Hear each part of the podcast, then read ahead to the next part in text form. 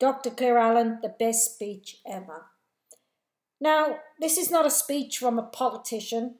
This is a speech from a tour guide. I was in Robben Island and I was listening to a tour guide tell me about the experiences of Mandela while he was on the island. Now, he had been a prisoner himself.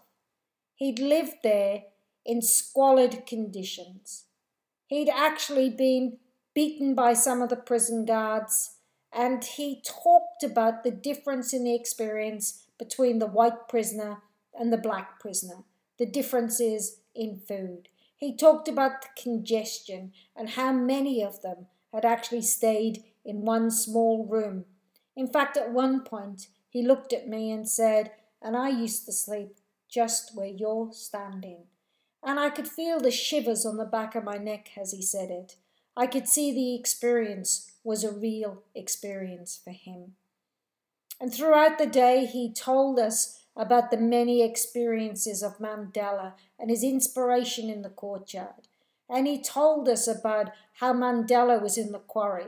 And he walked over and picked a rock up. And he put that rock into a pile. And he was very quiet and silent. And he kept putting piles on the rock. And the other prisoners started doing the same and then he said to them when there was this pile of rocks let this be a symbol of your freedom to come that was his speech he collected the rocks he put there he made a symbol and he said let this be a sign of your freedom so you know this man this tour guide he was so authentic because he'd been there. But then he said something that moved me even more.